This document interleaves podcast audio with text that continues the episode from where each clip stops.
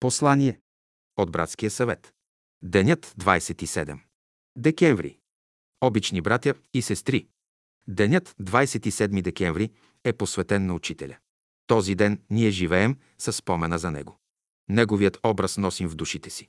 Към него е отправена нашата мисъл и най-хубавите ни чувства. И наистина, като прегледаме живота си, виждаме, че няма по-важно събитие от срещата ни с учителя.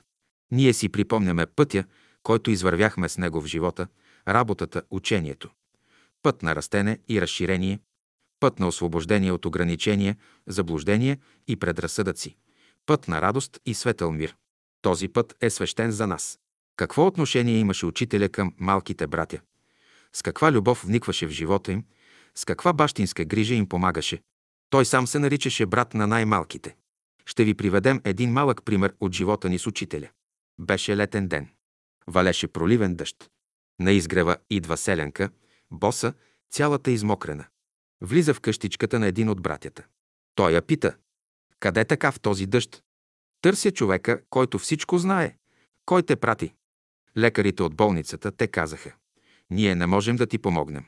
Иди там, горе, търси човека, който всичко знае, само той може да ти помогне. Вижда братът, че лекарите са искали да се пошегуват. Жената пита, ти знаеш ли го къде е? Братът поглежда през прозорчето и вижда. На поляната под беседката седи учителя с няколко братя и сестри. Той казва на жената, ела с мене. Завежда я, жената пада на колене пред учителя, гледа с умоляващи очи и мълчи. Учителя я пита, какво искаш? Жената казва, ти всичко знаеш, минава време. Учителя пак пита, откъде си? Ти всичко знаеш. Кой те изпрати тук? Ти всичко знаеш. Учителя мълчи дълго, вглъбен в себе си, после казва, мъжът ти се помина преди две години. Обичаш ли те?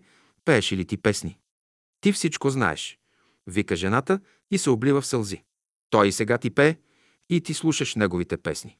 Той и сега ти говори и ти чуваш неговите думи. От какво има да се смущаваш? Ти всичко знаеш, вика жената и плаче. След това бръква в пазвата си, изважда кърпа, развързва възъл и туря на земята пред учителя дволевова сребърна монета.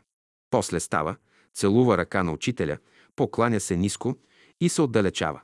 Все с лице към него. Братът ти изпраща до пътя. Като се връща, учителя му казва, вземи парите, виждаш, тя си плаща. Любовта прави чудеса, тъй естествено и просто, че те остават незабелязани. Днес ние с благодарност отваряме душите си за нашия обичен учител, да ни посети той със своята мисъл, да почувстваме Неговото присъствие, Неговия мир и Неговата светла вяра в истината и доброто, за които Той дойде и за които свидетелствува. Ние отправяме нашата молитва към Него, да ни ръководи и крепи в пътя на живота. С Него ние всякога сме силни. Бъдете верни и истинни в пътя към Него. Поздрави на всички братя и сестри. Декември 1967 година. София, Изгрев.